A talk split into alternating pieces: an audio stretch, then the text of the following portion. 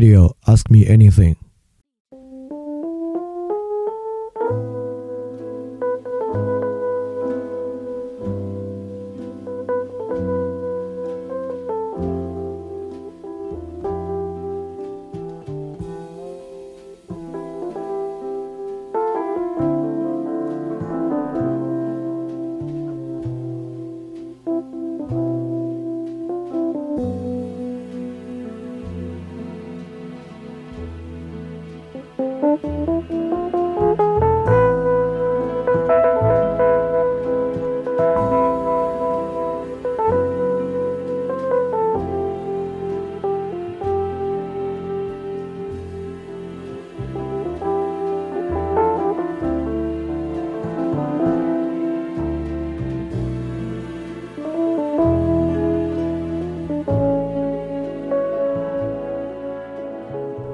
五一假期好啊！然后我们来做一期问答的节目。啊，这个五一假期期间呢，肯定有很多人，因为有，尤其是因为疫情的原因嘛，嗯，很多人就没有办法像旅行出行啊，可能都不太方便，就可能有不少的同学会选择这段时间呢来读书啊。我们今天这个问答呢，也是关于读书这个话题的。我们在世界读书日之前，就四月十号。我们讲一些 special，然后推荐了八本书啊，那八本我说的是必读书来的。那么今天是世界读书日之后了，我来唱一个那八本书的反调。其实不是唱反调啊，其实是悲观。悲观啥呢？我就认为我们基本上不会，虽然那八本书我觉得都非常好啊，都是必读书，很多同学很感兴趣，但我实际上对真的有人会读完这八本书啊感到非常悲观。肯定有啊，不会完全没有，但对于很多人会吃下这节安利的很悲观。再加上最近呢，在听众里面征集这个自我装置啊，这个自我装置很的时候呢，然后很多同学做这个共读的活动啊，实际上对于理论书籍共读活动，我都非常悲观。我对于这种书能读得下来，能有很高的完读率，其实我都非常非常的悲观。所以今天呢，我们就来回答这个问题，就是为什么我们今天不可能再读书了的这个问题。当然，这里说的读书呢，我们基本上指理论书。你说今天有没有可能在读小说和诗集呢？当然是有一定的可能性的，但实际上我们也知道，这这部分也被电影啊、电视剧等娱乐形式侵袭的非常非常快，然后可能受到侵袭比较少的恰恰是网络小说啊。那网络小说的原因呢，就是因为电影和电视剧还没法那么露骨啊。要电影电视剧可以大规模那么露骨的话呢，呃，或者流量免费的话呢，这些网络小说也未必还会有那么好的市场。OK，所以我们今天就来讲讲，那从什么问题出发呢？呃，我其实选了一些，呃，饭店饭店问答里面大家来问我关于读书的问题。其实选的过程让我很惊讶，从头到尾选出的读书问题竟然是这几个，啊，从头到尾跟读书直接有关系的问题啊，就是我还没回答的有四个问题。这四个问题和读书相关，你可能现在都猜不到是一些什么问题，但我问出来呢，我们从里面引出今天我们要讲的话题。这四个问题呢，第一个问题是关于泛读的，泛泛而谈的泛，他就说泛读究竟能够带给我们啥呢？对吧？他就说啊，泛读呢就是这种比较随性的阅读，也不去呃字斟句酌，不去记读书笔记，读完之后也并不刻意的反思，所以说呢，他就说，呃，他就觉得啊，这个泛读很多人认为有用，就说书籍啊，就是在不管是有意识、潜意识啊，都在塑造我们。那么你读完一本书，即使你自己不去做笔记啊，读完之后并不刻意反思啊，它也会对你有用的。所以说呢，他就他就问我是怎么看待这种泛读，他也认为这个泛读可能是普通人平时读书可能最有可能的一种状态了。他就看我怎么看这个问题是否有用啊？当然我认为就是没什么太大用的，尤其是对这种理论书，这种泛读的方式是没太大用的。但是为什么我们要这么说呢？为什么要把这个读书说的像是这个？潜意识作用于我们的这个，我我认为这个泛读的想法，再往前进一步，基本上就是量子波动速读法了。就是说，你反正现在读完之后对我有什么用，我也不知道，但潜移默化可能会对我有用。我觉得这个都是，呃，对一个东西完全失去希望的时候说的话。一旦你秉持这个希望，你肯定是不会读书的，毫无疑问。第二个问题和第三个问题啊，竟然有两个问题都是关于速读法的。呃，我我。我读完这两个问题，上网搜了一下，我才发现这个速读法到底有多火。我以前不知道，所以可能听众里面接触过速读法的人数啊，或者网上看过速读法的，会远远超过于我的想象。嗯，这两个问题呢，都是说他们有一段时间，就是花了很长的时间在沉迷和学习这种速读法，啊，用速读法呢去吸收大量的信息，不管是书啊，呃，包括以高倍速听播客啊，包括呃读一些书籍的精简本啊，呃，通讯杂志啊，碎片化和非碎片化阅读啊，都以这种大规模的快速阅读方式来做，但他们的呃。疑惑都是一样的，就是这么读完之后呢，好像也没有什么特别大的收获啊。那我反过来其实想说，那为什么我们会需要去速读呢？这里面有两种可能，一种可能呢就是有价值的信息太多了，你不用速读的方式吧读不完。很多人会这么想啊，但其实这么想的反过来，另一面呢就是不确定价值的信息太多了，不用速读的方式吧，特别担心浪费时间。其实后者的可能性是大的，就是任何理论书啊，就算你没读过，之前别人吹上天了，别人说这个达里奥的原则啊，这个赫拉利的人类简史读完之后可以怎么样怎么样，其实你也不太确定啊。比如有人说这个呃侯世达的几亿币大全读完可以怎么样，你也不确定，就读完之后你发现不能怎么样，对吧？所以说你更宁愿用速读的方式啊。而不是花两个月啃完之后发现不能怎么样，对吧？你最好能够花两天啃完就发现不怎么样，甚至更快的时间会更好一点啊。然后第四个问题呢是关于这个学习的紧迫性的，就说呢，这里面有个很有意思的话，他说他觉得学习任何一个专业或理论啊，总是需要感受到它的美，比如说文学啊、绘画、数学、生物、历史。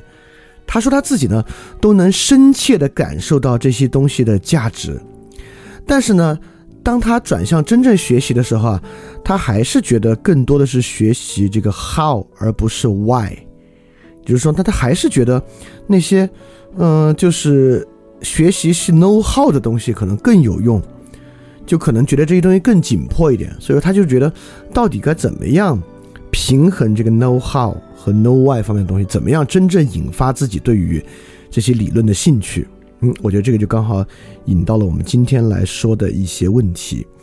那么呢，呃，这个理论书当然有非常非常多，像我们刚才举的例子啊，不管是原则是这样讲商业或者金融的书籍，讲投资的书籍，或者尤尔赫拉利的人类简史是讲历史学的书籍，或者枪炮、病菌、钢铁，这都是很脍炙人口的书籍啊。再加上很多心理学的书籍啊、历史学的书籍啊、哲学的书籍啊。呃，不管是哲学原点啊，还是大家平时看的什么哲学家都想什么呀，类似这样的书啊，这些书都是理论书。我上次推荐的八本书其实都算理论书。维特根斯坦的这个传记啊，不太算理论书，但其实也是算在历史书门类里面的一种。那这本书呢，因为里面在介绍维特根斯坦哲学，其实里面的理论量也相当不小。那么。呃，理论书呢，可以说是我们认为承载人类纯知识的书籍，因为不管是文学还是诗集啊，那个都是文学性的表述嘛。那理论书呢，就是存在知识。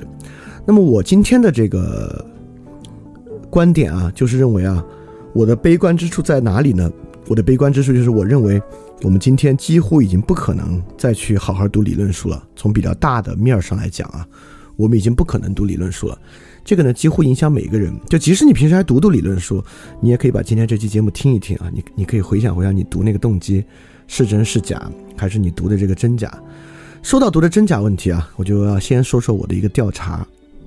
实际上，在做这期节目之前呢，我花了挺长时间下载了一个微信读书，然后呢，因为我那个想想那个号啊，他加了好多好多的好友，五千多个好友。所以说，五千多个好友里面呢，使用微信读书的有三千八百多个人。这三千八百多个人啊，我花了很长的时间，嗯，在里面选，不可能都看完，就选一些人去看大家的微信读书的记录。啊，我第一啊很惊讶，啊，使用微信读书的人真不少。这三千多个人，我基本上就是五个五个跳着的往后看，还是花了蛮长时间的。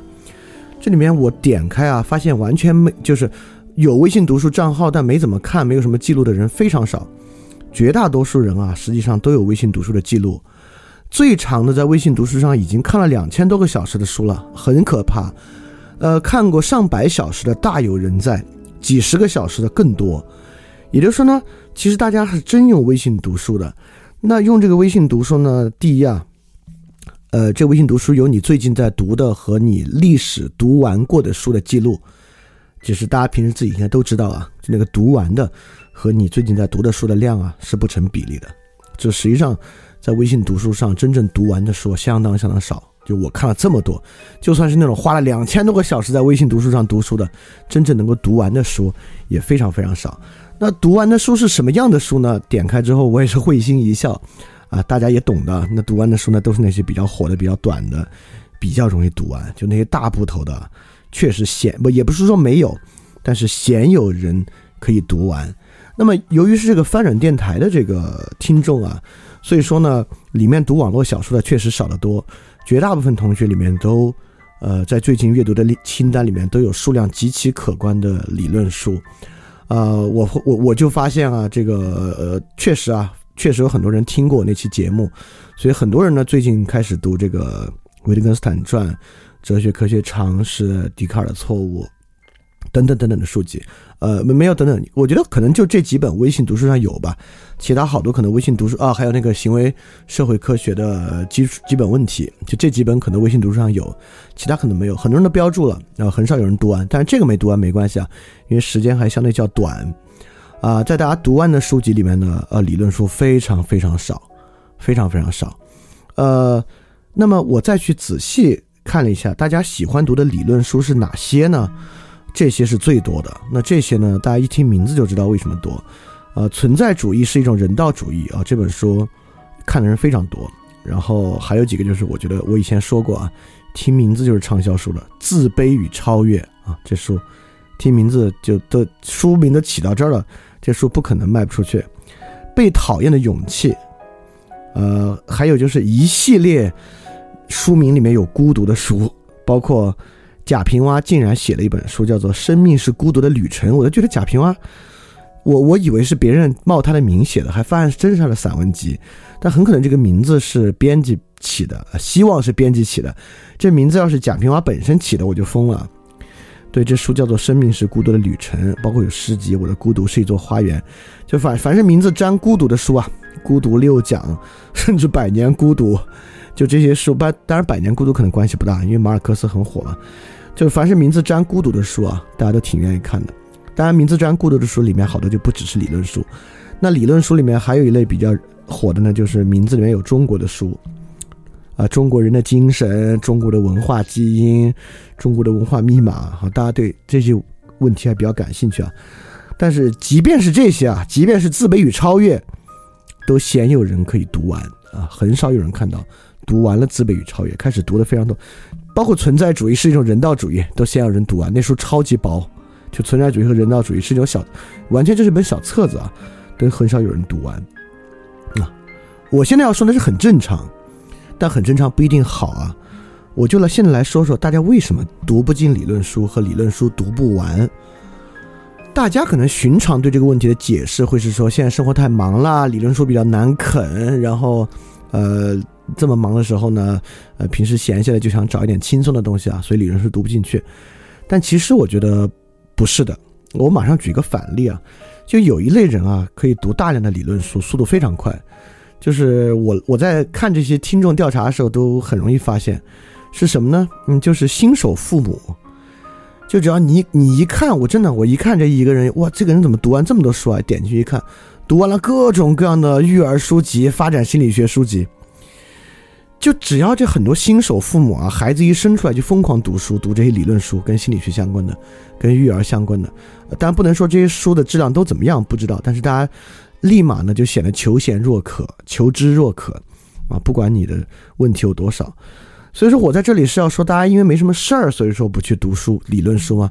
其实也不是，啊，我今天真正想说的，导致今天大家都不读理论书，或者我觉得大家真的不太可能花很多时间读理论书的根本原因，就在于，说实话，我觉得今天的人没什么困惑，我必须这么说。就今天的人对于他自己啊，可能有蛮多困惑的，就是他的路线啊，挺有困惑的。但我们知道，理论书啊，鲜有谈论自己的，即便是心理学书籍，即便你去读《自卑与超越》，他也不是在以那种方式谈论自己，就是像贾平凹的《生命是孤独的旅程》那种方式谈论自己。就理论说吧，你总觉得跟你生活隔一层，但是跟生活隔一层那些问题啊，今天的人没有困惑。你你可能听我这么说，你会觉得有点耸动，因为你会觉得今天人很无知，有很多困惑。但我要说，我觉得今天人不是你想的那么无知。今天的人，就包括听节目的你们，其实没啥困惑。就如果你们有一个困惑的话，你们可能真有一个困惑，就是对于到底该困惑些什么的困惑啊，就是你们对生活的迷茫，并不是说有个特别确定的目标，呃，但是不知道该怎么去实现它。除了赚钱，可能是啊，其他的问题呢，就是你要说生活好不好吧，肯定不好。但这不好的生活有什么特别实际的问题吧，也不太有。或者有什么你没有答案的问题，不太有。就今天的文真的没什么困惑。我举几个例子啊，就比如说，比如这个亲密关系和爱情，你说今天的人对爱情有很多困惑吗？我觉得不是啊。就今天绝大多数人都能够告诉你，就是比如说爱情的爱情的本质实际上是一个很短期的冲动，就是两个人的相处啊，不仅仅是爱情，还在于很多综合素质的协调和融合。这个感情生活呢，不只需要爱情，还需要经营，其中不可避免的，在两个人之间呢，也有交换的要素。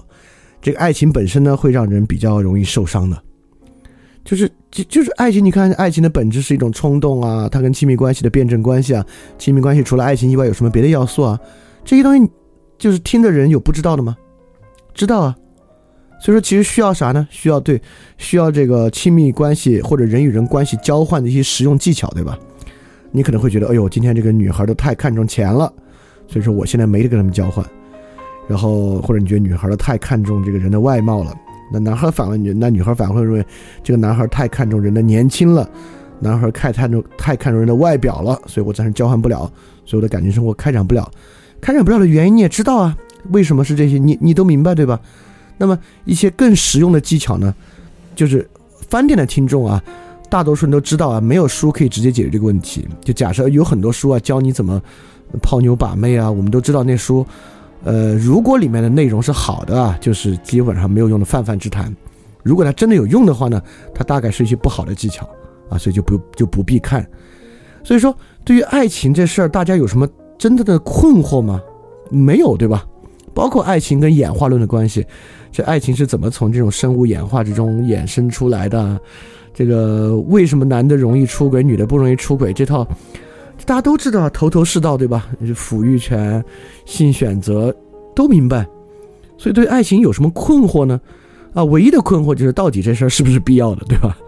可能是个困惑吧。好多人，有好多人很想放弃嘛。对，但这个呢，你说有啥书来讲的是不是必要的？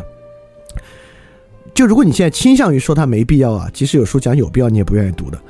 所以本质上，我觉得对于爱情啊，大家的困惑非常少。就关于爱情是什么，呃，它的危险性，它跟感情生活的辩证关系，感情生活除了爱情之外是什么，导致爱情失败的原因。今天，呃，今天男孩觉得女孩坏在哪儿，女孩觉得男孩哪方面坏，大家都知道，对吧？那都知道这些呢，自然啊，你觉得这些你都懂了，没什么书需要看，没有太多书需要看。那第二个大家关系呢？比如经济生活，经济生活当然当然愿大大家当然愿意多赚点钱了。但比如现在你的经济条件没有那么好，是为什么？你不知道吗？对吧？你肯定知道啊。我们都知道啊。今天啊，就每个人收入啊，他的经济收入的本质呢，是在于他所在的阶层，阶层固化，资本主义剥削，社会资源的垄断，不知道吗？大家对吧？大国博弈，美元霸权。对吧？这这些东西大家不知道吗？所以说，如果大家要去解释一个问题啊，为什么我现在的经济条件不能到我理想的成分？那理论一套一套的，就我觉得大家能比我刚才说的说的更多。所以说，这个问题大家有什么困惑吗？大家有什么不能理解为什么自己赚钱赚不够吗？对吧？没什么困惑，就为什么你清楚的很。那那唯一有用的知识就是如何快速赚钱了。那同样。我觉得听这个节目的听众啊，大概都知道，不可能有书能教会人这个东西，对吧？这个东西是个纯实践啊。要有书能教人怎么快速赚钱的话，那这个书本身怎么着也得卖十万一本吧，对吧？他不可能有一个卖十块钱一本书能够教会每个人如何快速赚钱。如果能的话呢，那快速赚钱本身也不存在了。所以，其实对于经济生活啊，我觉得大家其实没什么困惑。对于这个政治和公共话题啊，大家有很多困惑吗？我觉得没有啊，我觉得绝大多数人都有很清晰的政治观。比如说，很多人会认为政治的本质是生产力和利益的分配，对吧？那就比如说，我们肯定都没有像古罗马人一样认为政治的本质是善，对吧？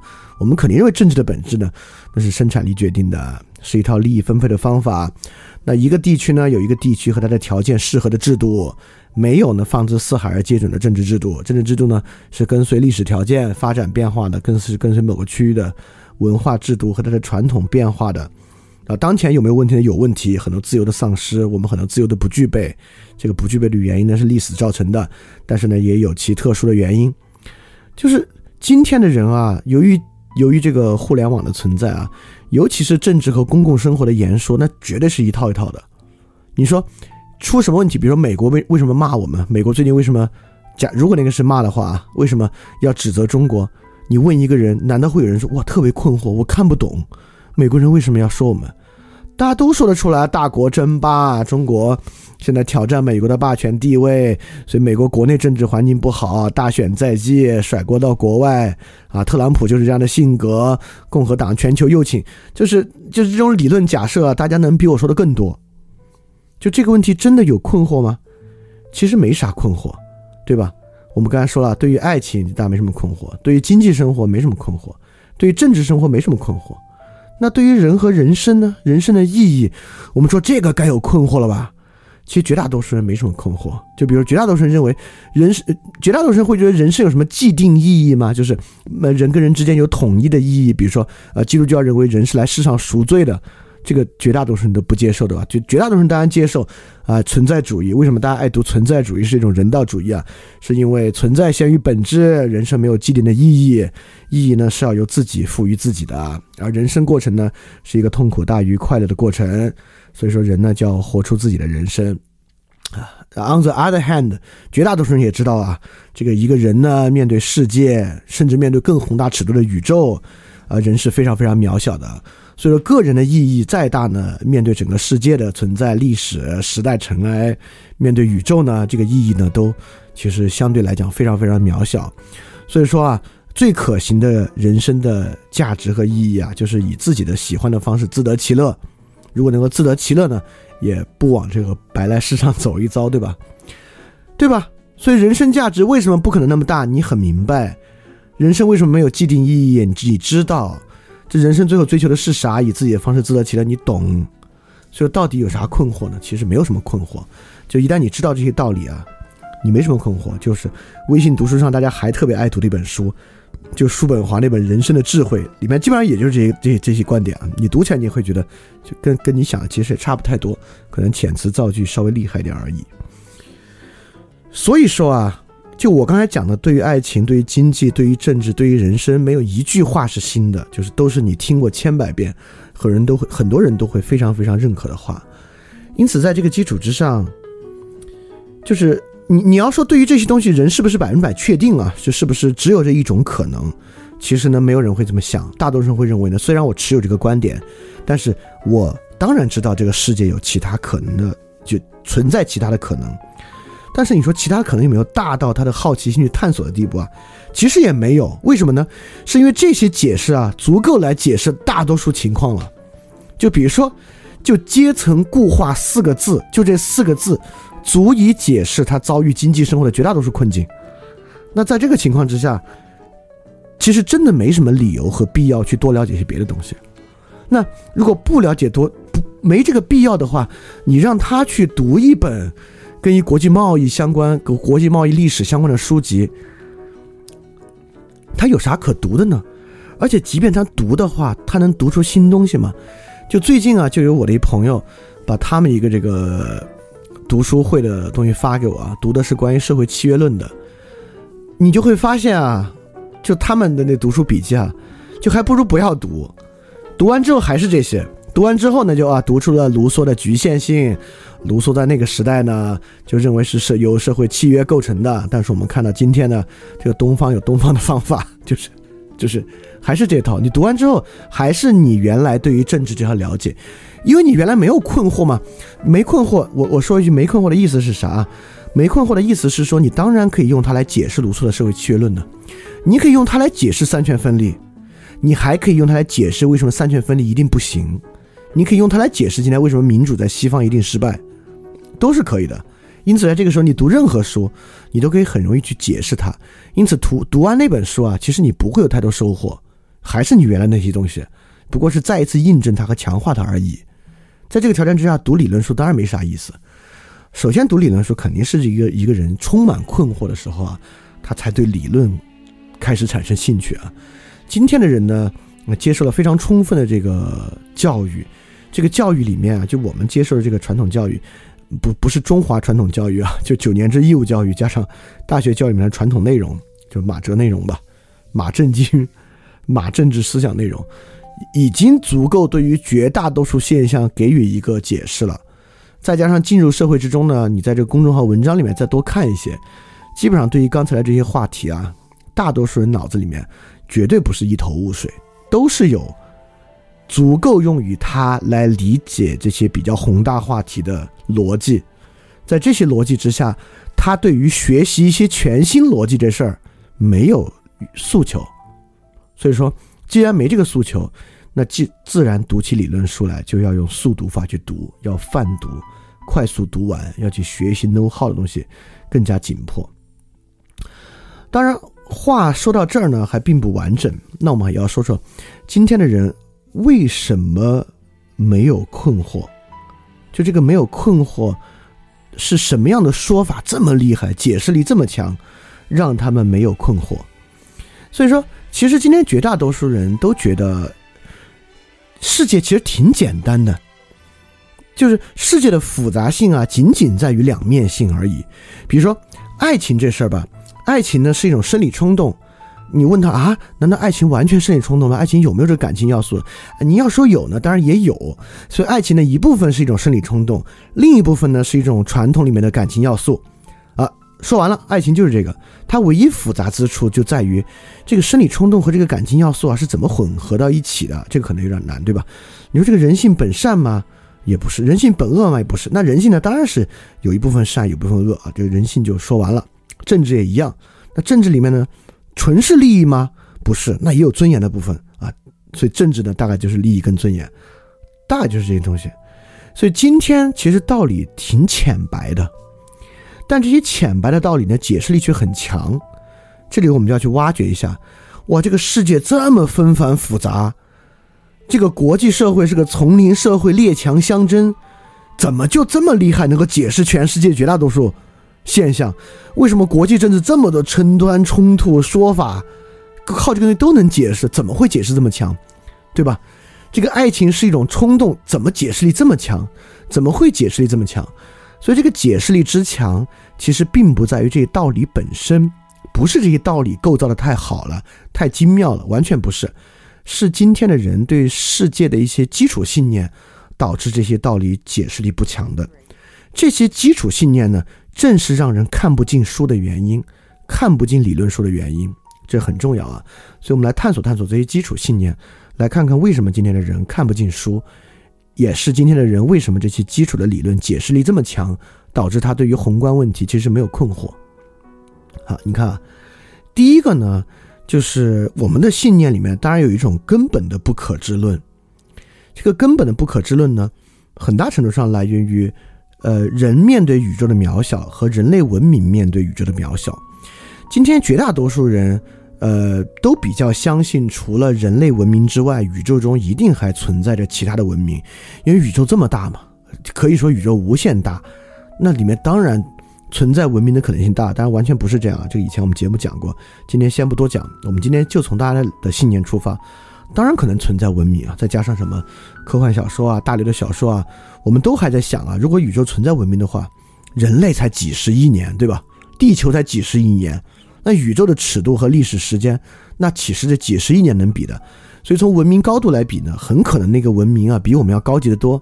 他们大概是这种多维文明啊，四维、五维、六维、七维，像我们这种三维文明啊，之渺小，而且。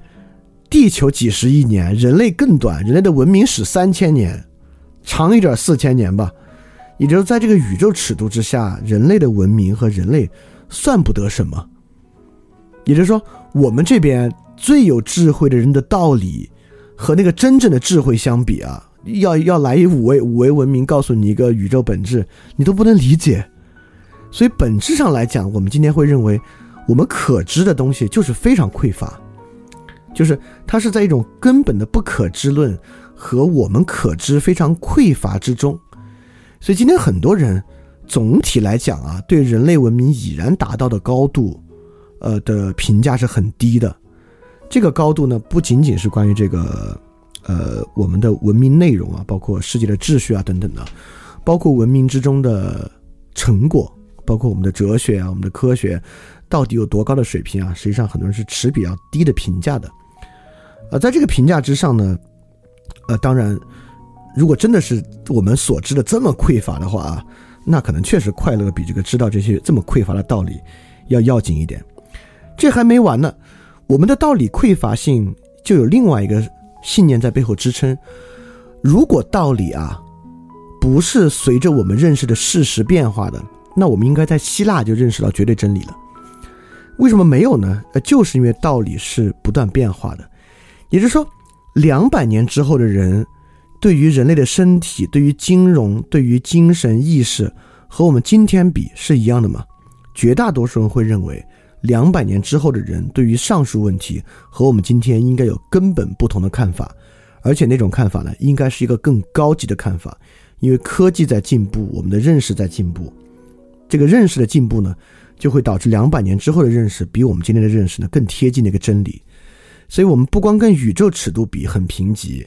就我们今天当下，我们的想法都挺贫瘠的。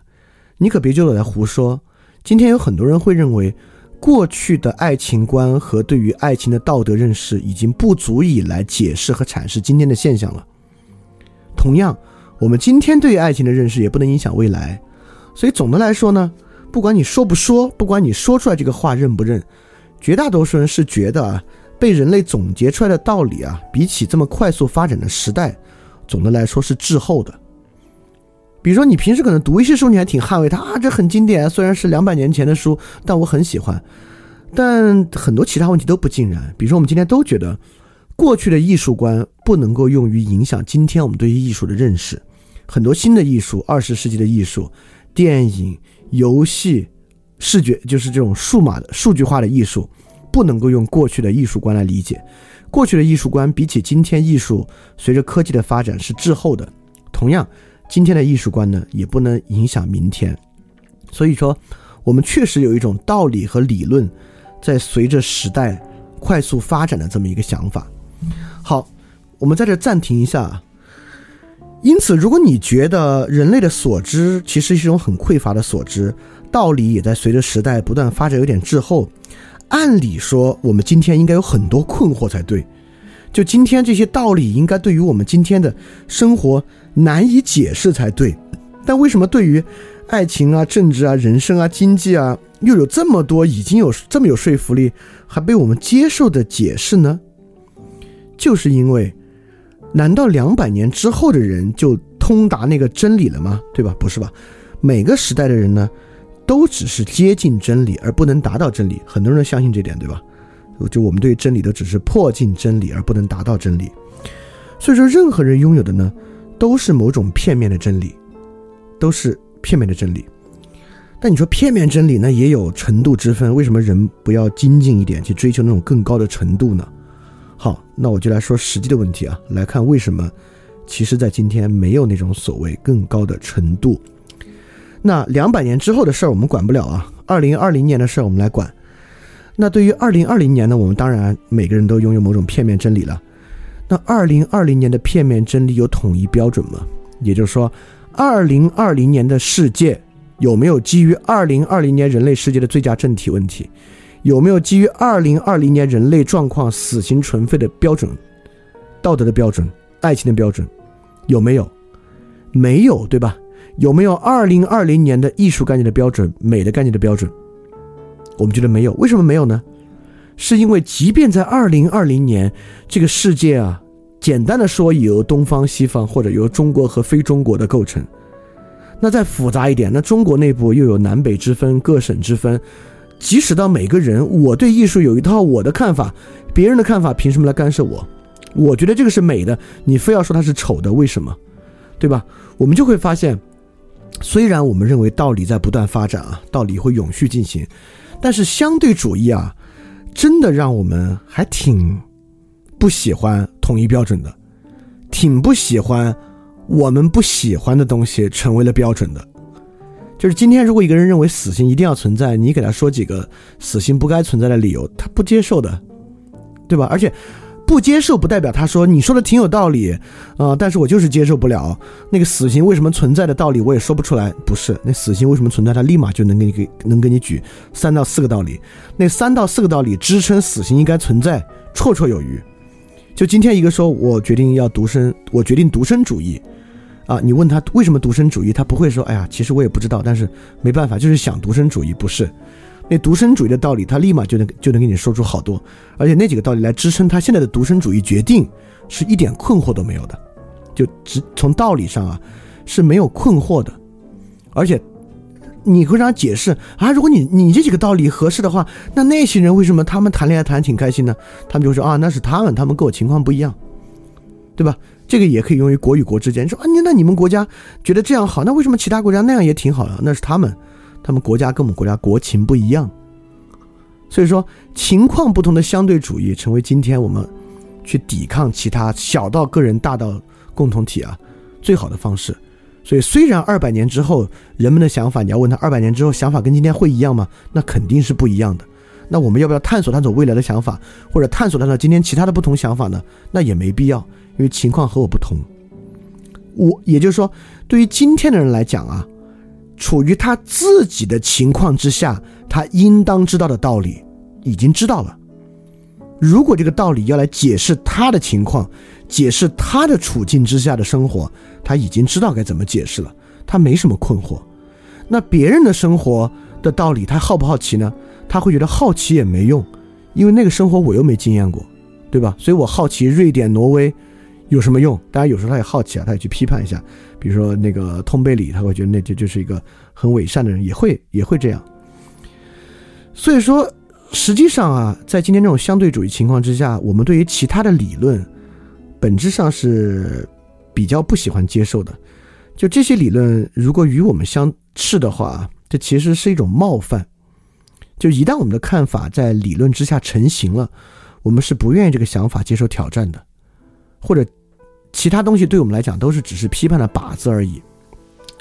所以说，对于大的理论啊，你说你让他接受一个，比如说今天对于一个接受世界是这个大国之间丛林争霸的人，你你给他一个世界大同啊、世界主义的理论，呃，第一啊，我很怀疑他会对这个理论感兴趣；第二，我我他即使感兴趣，你就算给他个维基百科页面，他看完之后会立马被说服，而不是。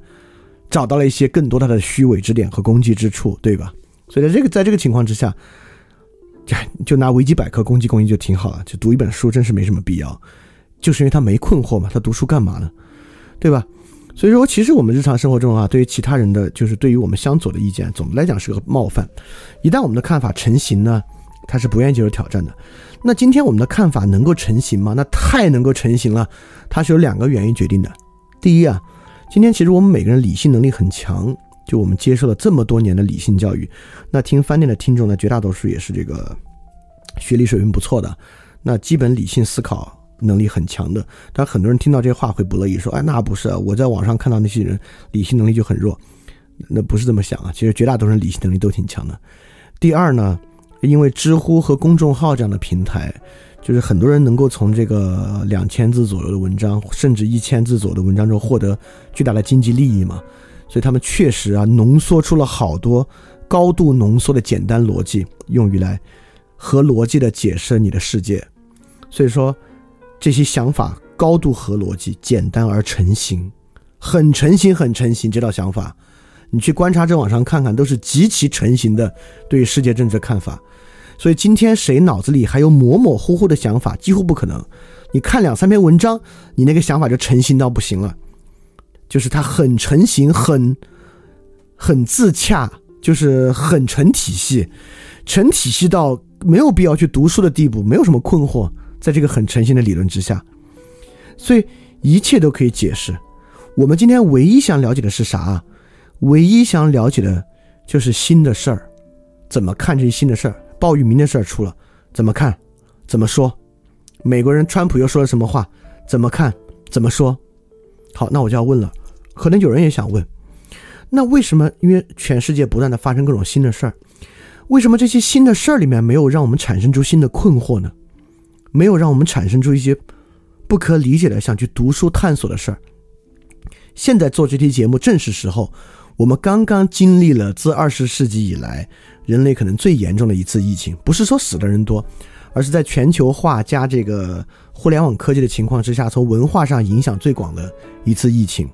请问，过去疫情的所有时间有没有什么事？所有事件有没有什么事儿让你觉得你完全解释不了？你很困惑？没有，对吧？包括前段时间欧洲所谓的那个群体防疫，难理解吗？不难理解啊，西方国家就是这样的。平时讲起来一套一套，国家政府其实是无能的。这种无能政府一旦遇到大型危机就草菅人命，看立马就一套解释。反过来也是，他们是群体防疫吗？是断章取义。国内媒体为什么喜欢断章取义呢？是为了迎合国内受众的需要。国内受众希望在跟西方对比的过程中得到优越感，所以国内媒体就炮制这些阴谋论来递给国内受众，立马就解释了。对吧？所以说，大家真的想想，过去疫情发生了这么多的事情，这么大的一次冲击，里面有没有哪一件事无法解释，造成困惑？没有，对吧？鲍玉明这个事儿可怕吧？为什么会发生？因为他坏。为什么会这么多小粉红呢？因为他们他傻，因为他们年纪轻，因为他们接受了过去的教育，教育在给他们洗脑。为什么饭圈有这个乱象这么盲目呢？因为他们生活是 loser，因为他们缺乏自己的生活，所以他们把生活交给别人活，就是很容易。为什么网络乱象丛生呢？啊，因为中国网民大中专以上学历比例只有百分之十。你这你知道中国有多少人没坐过飞机吗？你知道多中国多少人没有护照没出过国吗？对吧？所以说，今天真的有什么现象是我们解释不了的吗？所以说，不管今天有多少追热点的自媒体。有多少追热点的 Podcast？这些自媒体和 Podcast 就是在做，说白了，他们在做时事解读。新出一个事儿，炮制一篇他们的看法，讲一讲，几个人坐下来聊聊他们看法。你们现在能想到任何一个这里面给了你新的冲击，让你产生困惑，而不是让你觉得啊，对对，鲍玉明就是坏，哇，什么就是这样，就是那样啊？你看这些网民素质就是低啊？你看这些就是反制。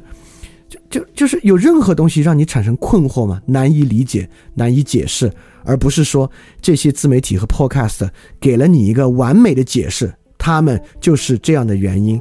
这个东西坏是因为这样这样，对吧？就今天的人啊，编理论的能力非常强，强到你根本不用借助任何书籍，你不用从任何书籍里面找，他们这些人编的理论用于解释世界。建立在你以前的偏见之上解释世界，比任何一本书里面的都要快，要成体系，要整。所以在这个条件之下呢，今天的理论什么都可以解释。我我我说一个稍微有点敏感的话，但我得说一下，就是就今天的女性主义也有一种比较教条的女性主义，就是就女性在社会上遭遇的任何问题都可以回到性别结构中去解释，这就有点教条主义。而且从这个教条主义，我想说的就是看到这种理论的解释力之强。就凡是持有这个理论的人，嗯，拿这个理论解释生活中一切，丝毫没有困惑。就大家千万不要，就大家不用去专注到他们啊，你看他们就是教条主义，就你自己身上教条主义其实也不少啊。我只是拿这个举个例子啊，这个比较显著而已。所以说今天啊，我们生活中有很多万能解释，反制这个概念几乎被我们用于解释互联网上的一切乱象。只要有反制这两个词，互联网上不存在我们理解不了的事儿。加速用于解释我们生活中的一切疲惫与紧张，只要有“加速”这两个词，我们生活中的疲惫和不知所措没有任何困惑。乌合之众用于解释一切网络的群体现象，一切群体现象都可以用“乌合之众”这四个字解释。美元霸权用于解释一切中美冲突的实质，只要有这四个字，美国和中国的一切对立都可以解释。工业发展用于解释今天的一切基础问题，都可以在工业发展之下得到解决。对，就是因为工业发展导致我们现在的资源还不够丰富，资源再次丰富，今天的很多矛盾就会迎刃而解，对吧？这万能解释我只说了这几个而已啊，还多得很。PUA 解释一个概念，解释女性在男性追求过程中一切不好的情绪和不舒服的地方，对吧？就就你可以想想，类似于反制和加速这样的概念，在今天的很多人的心目中，它解释力有多强？你有了这么厉害的一个武器，你看啥书啊？你有必要看任何书籍吗？你连讲加速主义的书都不用看，因为你看那个书，你看完之后觉得 OK，就是我知道那个东西，没什么新的玩意儿。当然，本来加速的概念就很贫瘠啊。所以说啊，对于生活中的这些现象，我们大多数人脑子里面早就有了极其成熟的成套的理论用于解释和对应。在这个条件之下，他是不用看书的。就知道乌合之众概念的人有几个人读完过乌合之众的书？为什么不读呢？是因为不必读，因为你觉得那不就是这个吗？对吧？所以说，在这个条件之下呢，会导致阅读理论书几乎不可能啊！我还是回到这儿，我们再次回到这个观点啊，就今天的人其实真的没什么困惑。我必须说，今天的人对于生活世界，不管是宏观的还是微观新发生的事儿，没什么困惑。他遭遇到的现象，他脑子里都能解释。你说这解释是不是特别完美呢？他自己也不会觉得是完美解释，但是呢，够用。为什么这个解释这么够用？那为什么这个新手父母啊，他对于这个孩子的了解就不够用呢？那当然是因为这个新手父母真正面对一个孩子细节太多了。他原来认为啊啊，孩子就是很基础的，孩子就是很自私，这些完全不足以他来解释他的生活，所以他需要去看一大堆的书。那对于绝大多数人呢，会认为，比如说。今天你问任何一个人，他比如说他对他现在的疲惫状态有很多抱怨，他现在生活很疲惫。你们说啊，那可能改变吗？那当然不可能。比如现在的经济阶层，那阶层固化这个词发明过来就是形容它的不可改变性嘛？乌合之众这个词发明出来就是形容这个群体行为的不可改变性嘛？反制这个词发明出来就是来形容他们不可改变，他们要改变就不叫反制了，他们都反制了就代表一切质性的东西他们都不能接受，所以这些概念。说出来就已经代表了改变不可能，那改变不可能加真理不可能完全知晓这事儿呢？那现在有的这些解释呢就足够用了，他就没有什么动机去了解新的，那自然没有任何动机呢去读理论书。所以我对这个生活状态有一个总结，我觉得总结还挺有意思的。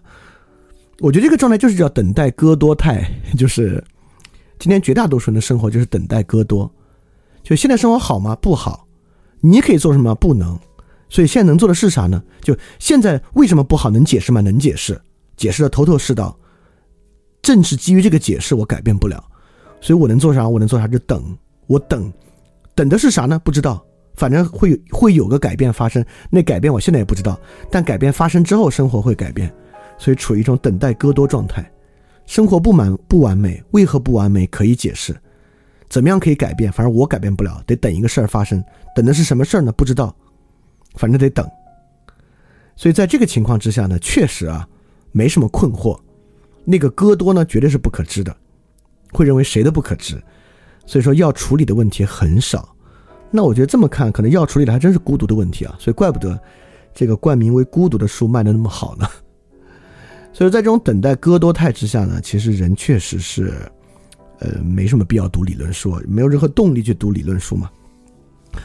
好，那我要举个反过来例子了，就是在什么情况之下人就会去读理论书呢？啊，我马上举一个例子，呃，就会读理论书了。比如说，我就会读理论书，呃，但也会有各种各样的原因促使我读理论书了。我就从一个信念出发，啊，你大家都可以假设，呃，最佳正体存在嘛？比如我就认为，当然是存在最佳正体的，啊，包括不管是这个最佳正体是关于，不管是关于城邦。还是关于一个大型的全球化人类社会，都是存在一个最佳政体的。如果存在最佳政体的话，那这个困惑的太多了。就它是什么？那为什么没出现？怎么才可以到那儿？现在跟它的区别是啥？现在东西方的状态和它的关系是什么？啊，就就就太多了。就是一旦前面有个东西在那儿，这个困惑丛生。立即困惑丛生，那假设今天突然全世界每个人得到一个神谕，一个神启，说这个三十年之后啊，全世界人就是 终极审判。这当然说着有点基督教的这个愿景，那不说终极审判吧。三十年之后啊，外星人来接大家，只有获得了真正那个独一智慧的人可以跟外星人走。那明天开始，各种人生智慧书卖爆，就是下载下载到所有人手机里开始看，就是你会发现，一旦超出等待戈多状态啊，那个目标一在。困惑立即出现，所以其实没有困惑的状态，比如说这个新生父母也是一样啊。就虽然他们没有说这个完美 baby 的状态，就没有一个完美的孩子成长态，但很多人很多很多父母可能会有一个相对的理想化的成长态。就假设他的目标是这个子女未来要上常春藤吧，就怎么能把这么一个孩子变成常春藤？这中间的过程，他也他他也开始去读这些书，去看啊，去去去去去琢磨。所以说呢。呃，目标决定了困惑的产生。一旦产生目标呢，就产生困惑。呃，越高的目标呢，就有越大的困惑。因为只有越高的目标呢，你才看出你与目目标的距离。比如说，我这里又回到那个比喻，就我们在翻店二点零的时候已经讲过两次这个比喻了。今天我们再讲一次，就是苏格拉底是雅典最有智慧的人，他知道啥呢？苏格拉底知道自己不知道，他为什么会知道自己不知道呢？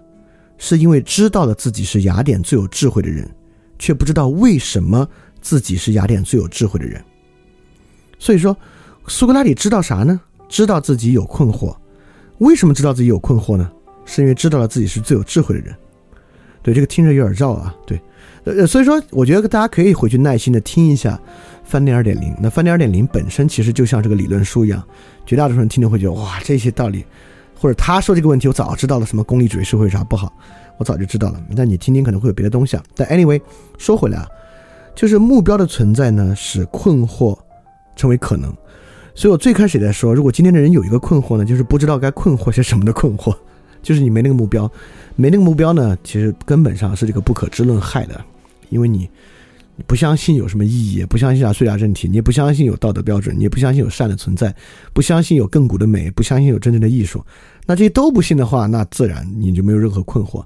你只要相信里面的任何一个人的困惑，立马就出现了，你就立马得开始读好多好多的书去解决这些困惑的问题啊。但是接下来的问题立马就是怎么才可以相信这些呢？这是我下一期节目要讲的，我可能很快会再做一期 special 节目来讲讲这个事儿。但不是直接来讲这个问题，怎么才可以产生信念？这个，嗯，不可能通过一个节目来说。但我倒是可以从另外一个角度切入，来讲讲今天这些跟风型自媒体的根本问题。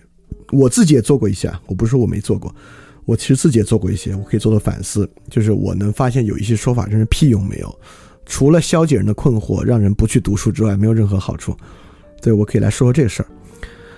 所以说呢，我们从最佳正体这点切入。就来讲，包括那个为什么 FSTD 这个节目，我们这些人能读得进那个书，就是因为那个书里面还是有一个那个最高智慧在那儿的。就是 anyway，那里面有一个命令，你要去了解那个最高智慧，那个最高智慧就会产生很多困惑。就是你可以发现，就是我们去读那个的过程，就是没有困惑的要找困惑。就是你觉得，也就是说，那本来那个经文看着蛮简单的，但你就是要从里面找深找出困惑来。你为什么非要从中找出困惑呢？是因为你相信困惑一定在。为什么你相信困惑一定在呢？你相信这个智慧啊？你现在要能真理解，你就就不是你了。你现在肯定不能理解，所以这里面百分之一万有你不理解的内容，一定有困惑存在。那就不像是很多人去读个社会契约论，读了半天还是他现在的政治观，对吧？那就是比如说我们信徒去读那个经文，那就是为了读了改变的。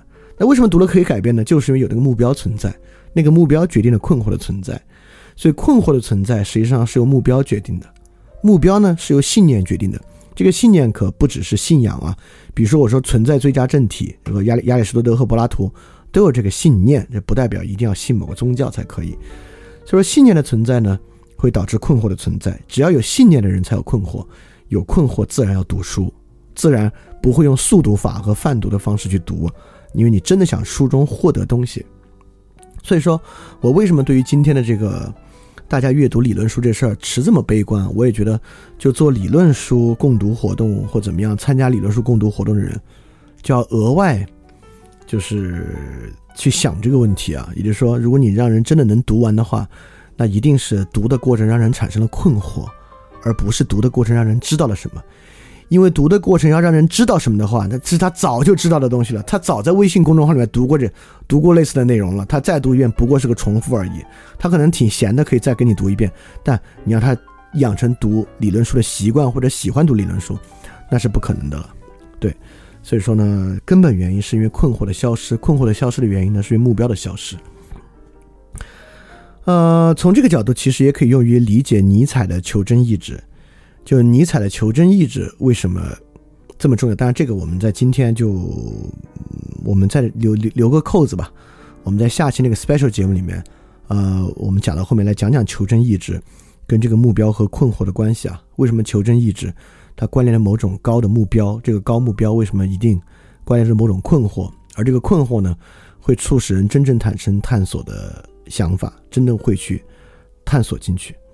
所以说。读书这事啊，尤其读理论书，其实从来是一个把生活的细节，不管是生活的微观层面和宏观层面，呃，与一些很根本的东西关联起来的过程啊。这是这是人类发明理论的重要的一面。当然，人类发明了很多特别糟糕的、特别粗浅的理论，呃，来对他生活中的困苦做一些特别简单的解释。以其中，呃，可能尤其糟糕的一个，就是凡对他造成伤害的都是坏人。这这不是个理论，这是个结论啊！就是为了这个结论，有很多很多的理论来证明人如何坏。就我们发明了太多来证明人如何是坏的的理论，而这种理论真是实在是过于过度了。在今天社会上最多的理论就是证明其他人如何坏的理论，这真是这个社会的万恶之源，真的，真的是社会的万恶之源。所以善恶观是社会的万恶之源，就是我们善恶分辨力是这个社会上很多恶的起源。这个。话听着很不好听，但道理确实很大程度上是这么个道理。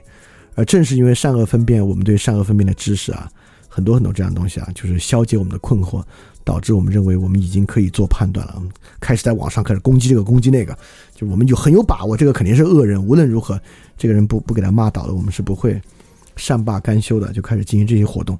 那你都可以进行这些活动了，你看什么书啊？你更没有任何动机和困惑去求助于理论书籍。所以说，发现生活中的困惑，通过发现一个至高的目标去发现生活中的困惑，很重要。所以我会觉得，就听听翻天二点零，可能还是有点帮助的啊。对我也不知道为什么，我讲到这儿，突然觉得好像翻天二点零，很大程度上在，就是引发引发目标啊，产生一些困惑，好像是这样的。对他，他他他他在说我们现在一些大家非常相信的认识论或者认识基础可能存在哪些问题，我觉得三八号还是有点关系。OK，这是我今天想说的，就是我们在这个世界读书日结束之后的时间，来讲一讲为什么虽然世界读书大家又开始啊推荐一些书啊，呃各个地方搞活动卖书打折扣，但我对于大家真正读完这些理论书以及真正去读这些理论书这么悲观这么绝望，我觉得几乎是不可能的事情。对，这就是我的看法。所以说呢，我确实非常建议。你在真正产生困惑之前，不要去读。你读了，你也会觉得不过是印证了很多你的偏见，或者冒犯了你的很多偏见而已。就是最好能产生真正困惑之后再去读这些书。那当然会有一个问题啊，那有没有什么书就是帮助人们产生这种困惑的呢？不太有，真的觉得不太有。我可以想一想，如果想到这，我告诉大家啊，因为我回想我那八本书里面有没有哪本真的能够促使人产生这种困惑。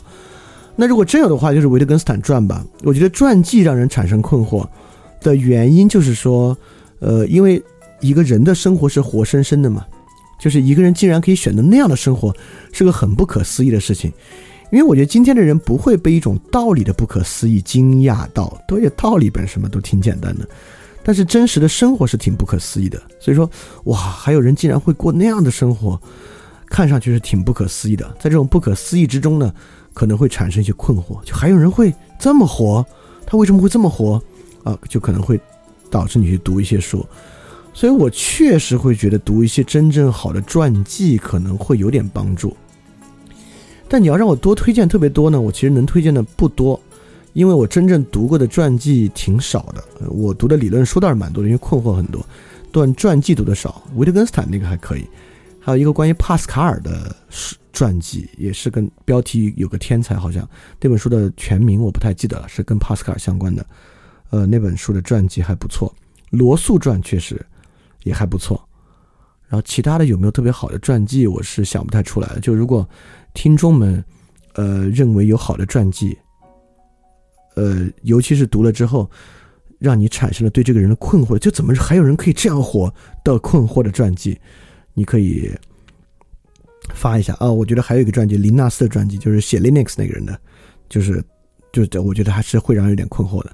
就是我觉得这种传记让人产生一点对生活的困惑是一个很好的事情啊。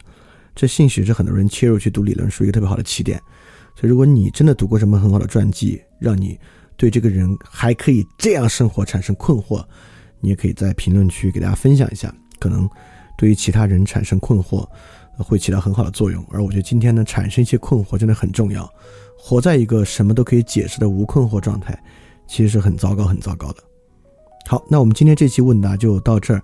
如果你有问题呢，也欢迎你向我提问。你可以发问到 ask at flipradio dot club，ask at f l i p r a d i o dot c l u b，然后就可以向我提问了。好，那我们下次节目再见。大家要记得敢于去相信，也要记得敢于去困惑。好，我们就到这儿，假期愉快。